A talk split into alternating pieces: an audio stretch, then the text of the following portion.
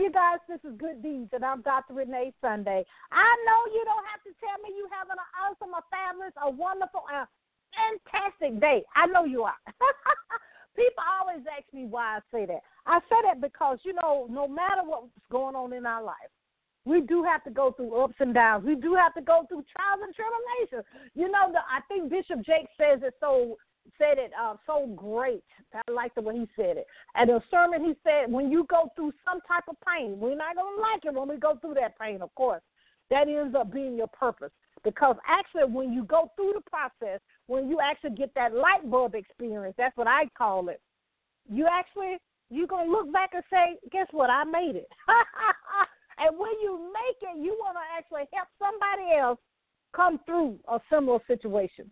You know, the world today needs motivation, needs empowerment, but we actually need people to actually share their stories, to share what they've gone through. Now, you know, people. Sunday, how much do I say? You know what? You'll know what to say, and you will know what not to say. Okay? But we have to realize everybody has a story, number one. We need to always remember that people want motivation. People wants to be, they want to walk out their destiny. But these emotions we got, and I put me in it, you know, we got to make sure we don't have fear. We got to make sure that we don't have envy. We got to make sure we don't have jealousy. We need to make sure we don't have those things because everybody has a calling. What to do? Everybody has a reason they were born. We got to work together because it does take the whole village to actually make this thing work. And we want everybody to be in their calling. We want everybody to be in their purpose, and we want everybody to be in their destiny. It's okay. It's enough for everybody says it the best. It's enough of a pie for everybody, okay? And what we do here on Good Deeds, we're part of that. We want to help you share your message to the world. We want you to help. We want to help you shine that light to the world. People say, Dr. Sunday, you talk about this light all the time. Are you talking about your last name Sunday? But we're actually talking about that light. That light is your dreams, your goals, your passions, the reason you were born. We are here to help you tell everybody to shine into the world that someone else can walk out their purpose in life. So I'm such an honor and privilege of being your host here at Good Deeds. But you know what? I like to hurry and get to the guests because you know what? I learn so much from hearing from people. I do. I do. But you know what? We we we just have an honor and privilege. You kind of notice some of our branding have changed. Instead of saying Good Deeds radio show all the time. We say Good Deeds what? Media Network. Because I have been charged, I have been truly honored that I can help other people have their own radio show, share their message. They have their own platform. Isn't that amazing? But I'm just so honored and privileged that I have to, you know, as they say, pass the mantle, if you will, but to help other people that they can do that. Okay? If you want information, we'll tell you about it later, okay? But we got to get to the guests, okay? We actually have a highly acclaimed author. I mean, you know, I just love when authors are on the platform. Being an author, being a publisher myself, I I I know I've been through the process that they have to be that they've been and they're gonna continue to be in because you know you never write one book. You just keep going. Okay? But we wanna actually bring a young man to to show. Uh I I'm just so honored and privileged to have him here. We have none other than the highly acclaimed Harry Saffold Jr. And he got I just love it, I just love it. I can tell in his voice that he's gonna tell us he's gonna tell us some things that we can actually one hear and we can actually apply to our life. Harry, Harry, Harry, are you there? yes, ma'am. How you doing? I'm great. He got a. I believe you can sing too. Can you, my brother? nah, I'm not. I'm not that Harry. but you have a nice uh, media voice. I forgot to Thank tell you that when we was we didn't we didn't talk too long in the in the green room there, but I said he has a nice voice. But let's get this started. Tell us a little bit more about yourself and the you know just the things that's going on in your life that you want to share actually with the world. Actually, um, I'm a native of Alabama. Um, my father worked many years, uh, hard working man he was, uh, or he is, and uh, he served in the military my mother worked retail for many years, and um, my my childhood was of the norm. You know, I'm the oldest of three siblings, and um, you know, I was that youth. You know, as growing up, I developed this passion, this love for artwork. You know, I would sit up on a lot of my older cousins and would see them take a Honda Accord and just customize it. And then my father, he also is an artist. I mean, he does the blueprints, um, portraits, etc. So I kind of developed a love for the arts. Um, under me, she's a child psychologist. Then I have a brother under me as well. So our childhood was of the norm, you know, growing up in southeast Alabama. I also was very close to my grandmother who actually instilled work ethics in me. She was one of those grandmothers that didn't allow me to watch Smurfs and, you know, cartoons or whatever throughout the week or on the weekend. She was one of those grandmothers that took me. She had a variety of fruit trees, several, eight, nine fruit trees, and she would have me out there, excuse me, separating good fruit from the bad fruit, breaking the pine straw, moving bricks from one location of the yard to the next. And as a child, I didn't understand how she just took me captive, and I would see my childhood friends riding by, speeding by on their bicycles, and there I was working. But what she was doing was preparing me for something that was beyond my childlike intellect. At the age of 10, after uh, my mother and father sent me to uh, stay with an auntie and uncle about 35 miles up the road, I was sexually abused at the age of 10. And um, to have to experience that, I couldn't put it in words. I couldn't come up with you know, why did I just encounter what I just encountered? And I don't even know how to put words on it. Repeatedly happened because we would stay here about anywhere from a week to two weeks. A lot of times in the summertime. A very religious environment. And um after returning home, what was crazy was that it happened again, but by a neighbor. And as a ten year old I can't decipher, you know, why am I being targeted in this fashion? I figure around the age of 12, I found myself approaching middle school. And in middle school, I had already been told, you know, hey, we got to dress out amongst the boys and we got to go out there and do our, you know, recreational things or whatever. And for me, as a child, seeing myself, you know, disrobing myself amongst 80 or so boys, I couldn't deal with that. It's like my my self esteem was shattered. Um, I have very, very low self esteem to a point where every day, you know, this one guy used to take my money every day. And he would do it so boldly in front of people that another guy stepped in line, he started taking my money. And um just went through a lot, you know, as an African American male in North America. And I figure by the time that I turned, I mean, keep in mind, you know, my bicycle had been taken because I'm living right there in the neighborhood. And by the time I turned 13, you know, I committed my first assault, and I saw how people mm-hmm. they reverence they reverence that, not making a justification but an explanation. And I said, well, this is my tool. This is what I'm going to utilize in order to keep potential predators at bay. Keeping in mind also that due to the fact that I lived in an African American community, most of my trials, conflict, it involved African American people, youth. So I had developed this mind frame that I had literally started to hate myself. I didn't understand how I, as an individual, ended up in certain situations. But then I also looked at the perpetrators who were responsible for the outcome of my low self esteem and things of that nature. So dealing with self hate, instead of me killing myself, my objective was to kill those that looked like me, but it still was like a self hate. And um mm-hmm when people praise me, hey, Saffold is he, he's a fool. That's a real idiot. He's about that life. And it was then that I embraced it. And I said, no more will I be a victim. I became an aggressive youth. And keep in mind, though, even as a child, you know, we used to do these pranks in my uh, in one of the other neighborhoods where I used to visit one of my cousins.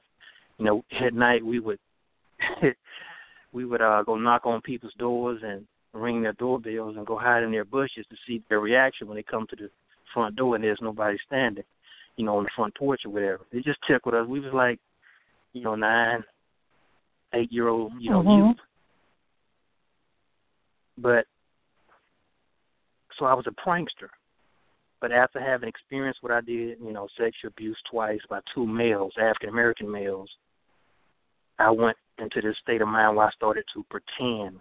I'm not a prankster no more. I'm not that happy-go-lucky, jolly kid no more. I'm, I'm gonna pretend. I'm gonna pretend to be macho. I'm gonna pretend to be aggressive. And I learned in life that when you pretend to be something for so long, you eventually become that. And mm. here is the thing: tending to be macho, it put me in the past with guys who were really, really macho. It put me in the past with guys who were really, really aggressive. So I had to eradicate that childlike thinking that I had suppressed, and I had to become like them in order to sustain my life. Um, been involved in gunplay, and eventually went off to prison at the age of well, let me let me go back.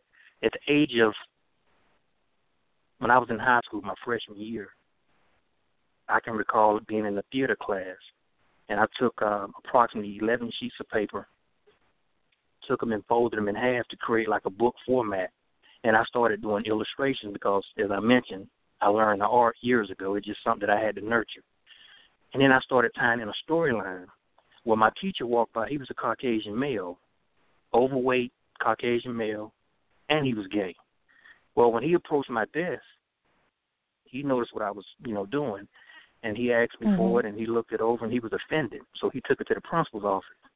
And the principal, who was open-minded, he said, "Well, maybe this is the things that he see before coming to school, and maybe this is what he see when he leaves school." I saw then that if I can impact the Caucasian male who was overweight and he was gay, if I can impact him, who was on the other side of the fence, then I could utilize this gift to impact other people. However, I had unresolved issues from my childhood, and at the age of 19, I was involved in a crime of which I shot an individual. It was a house. Long story short, one of my associates was robbed, and he come and you know say, "Hey, this is the issue." So I accumulated my firearms because I started buying guns at the time, teenager or whatever. And um I said, "Let the sun set, and we'll deal with them." And we run up in the house, and I ended up shooting a guy, and it sent me to prison for twelve and a half years. Went in when I was 19 and was released when I was 32. And um, looking back, having you know missed all my 20s, watching my daughter grow up in photos. I mean, literally from getting, you know, from the delivery room to getting off the school bus. I had to watch my daughter grow up um, I was faced with parole one day, and mm-hmm. I was mm-hmm. denied. So I figured what I would do was utilize that time, and you know I had gotten my GED in prison, had gotten another skilled trade, and started tutoring other individuals, inmates, with their you know for their GED to study for their GED, and um, mm-hmm. Eventually, you know, one thing led to the next, and um, I was confronted with parole a second time and denied and that was so difficult because, true enough, I had lived a lifestyle that had led me to prison, but then I had started to live in a life that, in hopes that I would be led out of prison. So it's kind of like mm-hmm. frustrating to be on record for okay, he's he's calmed down, but um, I was denied a second time. But the third time is when I was released November of uh, 2008. And when I got out, my objective was to not be a renegade, but to be a remedy. Um, mm-hmm. I don't know how many people know about, you know, a snake bite victim, but if a person has ever been bitten by a snake, one of the things that the doctor, physician or the doctor he emphasizes is what kind of snake, what was the color, what was the length, what were you bit by? Because what he'll do is take mm-hmm. a portion of that same venom as a means of treating you. I was a dose of venom injected into society. However, I could be that wow. same venom that could be utilized in order to nurture and treat those other males who are walking along the same path that I did. See, I know what it's like to be angry as an mm. African American male, to be frustrated. I know what it's like. I mean, I was really into that life. It pleased me to see the impact that my grief was having on other people because I was so disorientated, you know, as a youth. So I mm-hmm. set out to, I said, you know what, I got to do something, you know, with my life. So I started doing documentary film. Um, eventually honed the craft, you know, got more into writing and um, speaking engagement, things of that nature. So, in essence, that's where I am now. Um, about January the 10th, I will be uh, releasing one of my books, When Black Boys Are Left in the Dark. And the moral mm. message behind it all is a lot of black boys are left in the dark. We are left in the dark about a lot. Um, in one case, you know, I see a lot of movies that project, you know, especially minority men coming out of prison, paints this picture that if we can't get the first, second, third, or fourth job, we have a tendency to resume our criminal behavior or resort back to a certain lifestyle. Well, what I wanted mm-hmm. to do mm-hmm. was eradicate that because I had been homeless because corporations and HR said, "Well, I don't have to hire you. You're a convicted felon." Um, I have slept on the driver's seat of my car. I have occupied a space on the bridge. And people don't understand that even when you make the right decision, it doesn't always redeem you from hardship. When I said no to criminal activity for that night, it put me up on the bridge. When I said no to criminal activity another night, all I found was my driver's seat. But it was from that driver's mm. seat that I continued to write my story, to edit my story. Wow. So that I will impact people, you know. Because when I write, I don't write for today. I write for tomorrow. Because I'm not going to always be here. In my absence, I want people to still, you know, be able to learn, like, man, what did he go through? Um, what should I do with that situation? And a 62 year old counselor, uh, Fred Hayes, Caucasian male. Mm-hmm. You know, he used to he used to stress to us when I was in prison. He was over the one of the prison program. He used to stress to us. He used to say, you know what, society is not going to embrace y'all. He said, just because mm-hmm. y'all kick some habits, and you go out there saying, you know, I'm not going to pick up a, they're not going to embrace y'all. But the ultimate question mm-hmm. is like, what are you going to do in the face of the answer no? And I see mm. a lot of our youth, they not prepared. They don't want to hear no. But we're living in a time now where your youth, society now is intolerant, very, you know, not tolerant with these youth. I'm seeing youth now, age 14, 15 years, being sentenced to life sentences. So what that mm-hmm. says is mm-hmm. that society is not so tolerant with our young people. So with me having been there in the lion's mouth, I know how deep those teeth cut. I know how hot his breath is when he breathes. I know what it's like to be in a lion's mouth. And I eased out, but the right way. And I think that when we don't talk about racism, and I don't, you know, when we don't talk about, you know, how there are Negroes out here who they develop their their status, talking about your pain, just what it is. They serve as mascots. And mm-hmm. as a person, I feel obligated to not only just to tell the truth in its fullness, but to exhibit it. You know, I claim not to be anybody's messiah, but the things that I have experienced, nobody can tell my story. And I think that there are a host of people out here who are just sweet by and by, you know, just pray about it or get your microphone in your hand. Maybe, you know, try to jump at least five feet and you can get somewhere. But that's so not a reality for a lot of us. Too many African American people are looking for a redemption from something outside of themselves. But what I had to do is when I was faced on those cold nights in the wintertime being mm-hmm. homeless and those hot blistering nights in the summertime, I had to make a decision. Are you going to do anything that is unlawful as a means of eating or getting shelter tonight? So the correction was mm. not sticking up bricks and barbed wire fences and bars, the correction was in me. Mm. And I, you know, I've been on, you know, I've been around. I've had opportunity to go out to New Mexico and you know Houston, Texas, and it's the same song. People have got to get more in tune with themselves instead of you know pressing. I want, I want, I want to experience a BET moment. You know, I want to be on a billboard. I want to be a boss. We so infatuated with this Superman and Superwoman hype that mm-hmm. we can't mm-hmm. deal with real issues when they come to us. So what we do is we not only destroy ourselves, but we destroy the families that we're either a part of or we come from. So now it's like, are you gonna like live by the script that somebody has issued to you, or you gonna hearken to that inner voice? Because I feel like all of us as people have been through so much that sometimes we can mm-hmm. just press, you know, that inner voice that is telling you this is the right way. But sometimes we do things as a means of survival and uh, I can identify with that. I've been that person that said, you know what, this is what I'm going to do, in spite of the harm that it may cause. This is the path that mm-hmm. I'm going to take. So nowadays, my objective is to inspire people through my writing. I got a couple stage plays, you know, lined up that I'm actually shopping for committed, you know, cast, um, and just really telling not my story, but the people's story, so that you know other people will be inspired as well. Wow. Let, let me let me ask a question because um, your story is so powerful. I mean, powerful, powerful. It needs to be everywhere. but um, with the the plays you have, the screenplays you have, and the different publications, um, you also have a nonprofit as well, correct? Actually, in the process now, it's called Inklectuals, and it's like mm-hmm. a, a trifold. It consists of mentorship, because you know you can give a person a degree, a person can have a talent, but if that person have low self esteem, somebody's going to get in their ear and do wonders.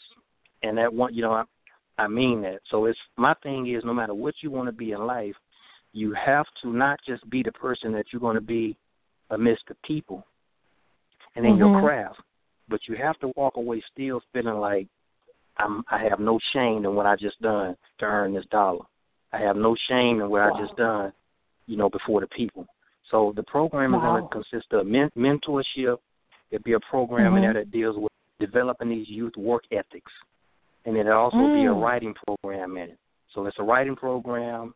It will be the work ethics, and then it will be the mentorship. The reason why I speak so highly of the uh, the work ethics, you know, my grandmother had me out in the summertime.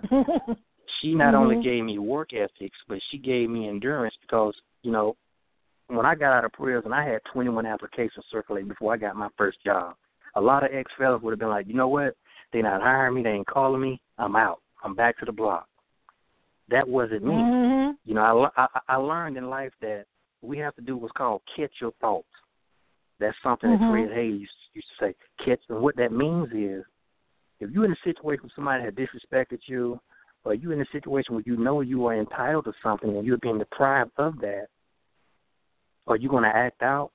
Or are you going to say anything mm-hmm. that be, can be considered a threat, um, insubordinate?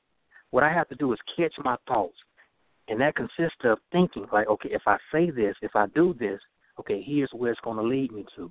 So before I act out on it, let me just captivate this thought because you know when you entertain a certain thought for so long, you will eventually act out on it. So that's mm-hmm. the purpose of mm-hmm. captivate, taking that thought. You know, your the Bible speaks about in um Second Corinthians, tenth chapter. For we, uh, though we walk in the flesh, we don't war with the flesh. Weapons by warfare are not carnal, but mighty through God to the pulling down of strongholds. And it speaks also about casting down vain imaginations. Our mind is, has a tendency to, if we don't check it, if we don't take things in order, bringing it into subjective, uh, subjectiveness, then what it'll do is it'll lead us to acting out. So catching the thought consists to remember, if I say this, and this will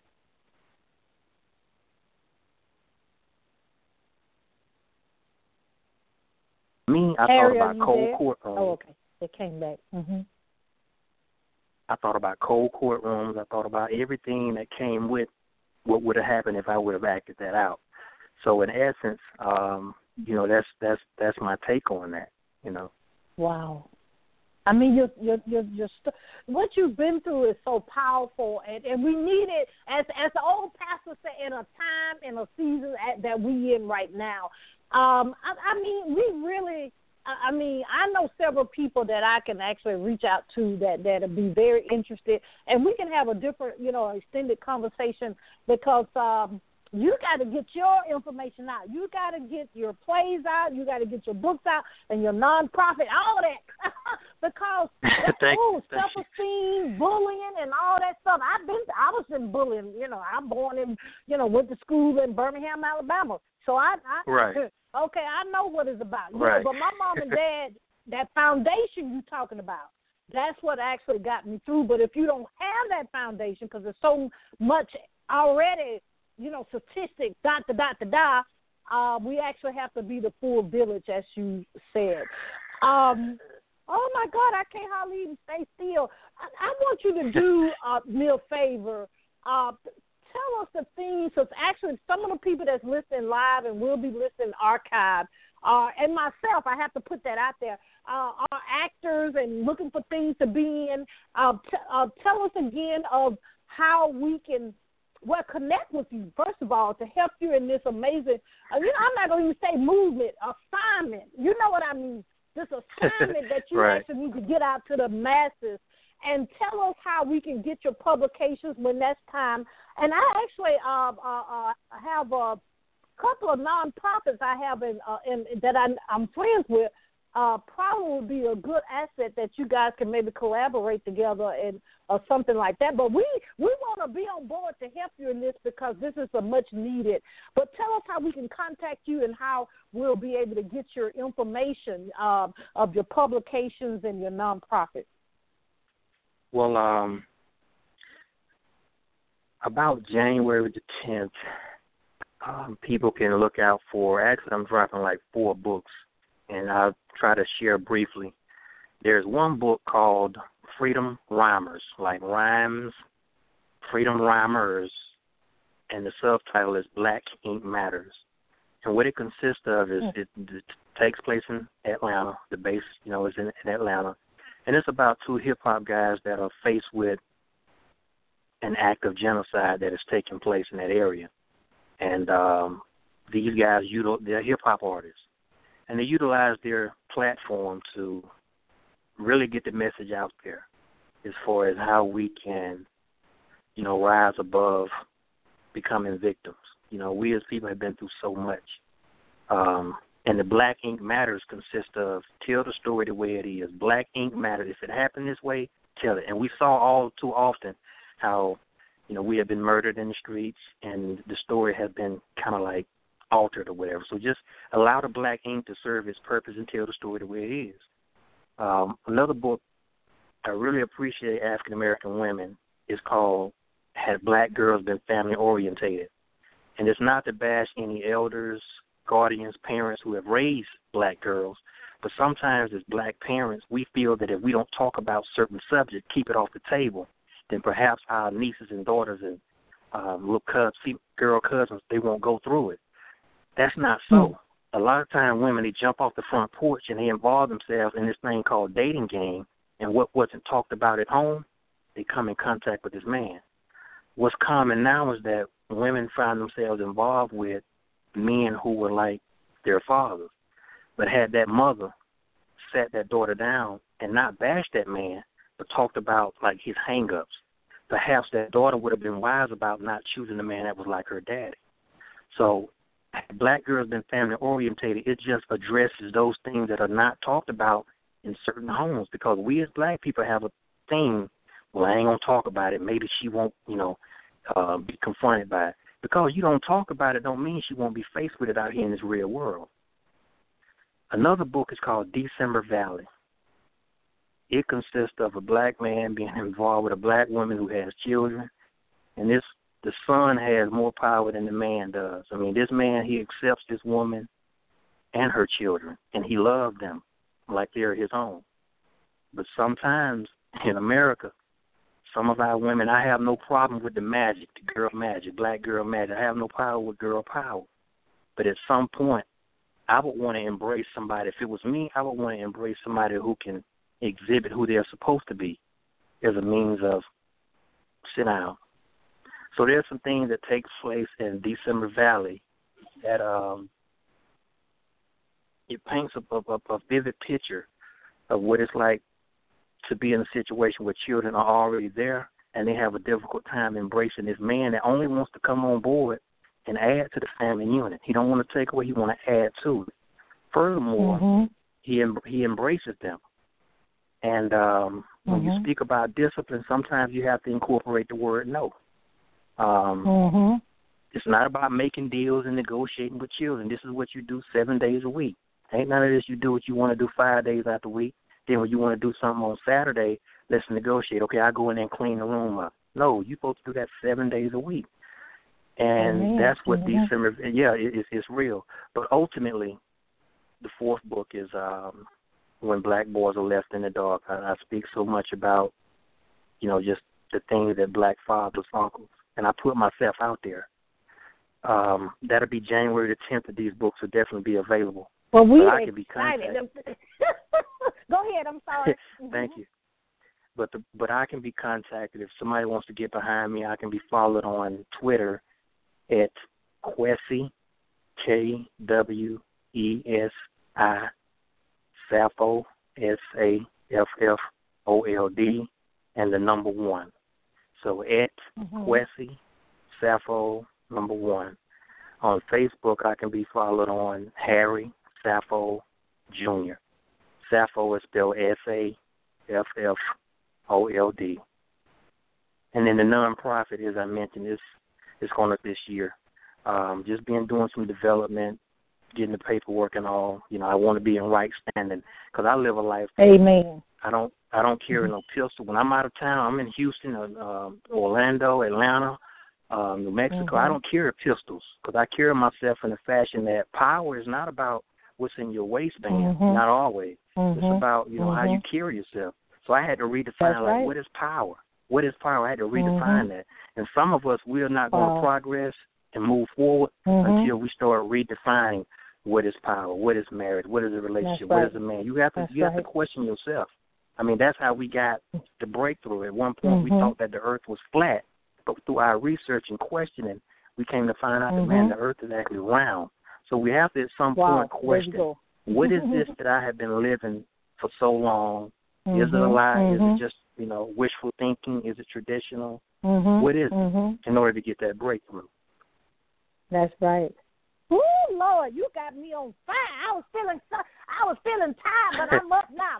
We want to thank you so much, Harry, for being in your purpose, first of all. And we thank you so much for being a guest here on Good Deeds. We've got to have you back. We got to, um, I have a nonprofit as well, and um, a couple of my friends that's on here right now listen have nonprofits. So we will connect with you offline to see how we can assist you. But we just thank you for taking time out and being with us here on Good Deeds. And I want to say this, you know, my thing is not about building an individual empire. But I mean, I had participated in in those uh, stop the violence and incarceration. I spoke at the Tupac Amaru Center over in Stone Mountain before it was closed. So I'm one of those type of people. I support other people's cause too. It's not about building my. Cause I don't care about a billboard. My thing is, as long as the work get done, you don't have to never mm-hmm. see me. But my objective is, That's is right. to support those who um, are doing something that is significant, uh, impactful, the right motive. That's my objective. That's so right. I don't mind supporting That's other right. people. So don't feel like you can't ask me to, hey, will you come out and speak or support? I'm all for that. It's not about just building, you know, what I'm trying to do because in actuality, it's not my nonprofit. It's the people's nonprofit. Right there, you go. Woo! Wow. Well, wow. Well, we will be contacting you, and thank you so much again. Woo, Lord. Oh my God. Ladies and gentlemen, ladies and gentlemen, I can't even say now. Y'all know I'm about to shout. But anyway, you know, this is an awesome, awesome episode. I know you can't wait till the till the um replay comes up. You know, we on iTunes, we on YouTube, we on so much of Spreaker, everything. We on and all the social media networks. If you want to uh, advertise with us or sponsorship, um, the radio, TV, or the magazine, Good Deeds Magazine. And if you want to be a guest, if you want your own radio show, we actually have a couple of spots available for that. Uh, please, please contact us at www.reneesunday.com. That's R E N E E Sunday, S U N D A Y dot com. Always remember, you have a calling. You have a reason why you were born. You have a reason you are alive right now. You got to do three things. You got to believe, you got to trust, and you got to walk that thing out, okay? All right, this is Good Deeds, and I'm Dr. Renee Sunday. We'll see you next time. Bye bye.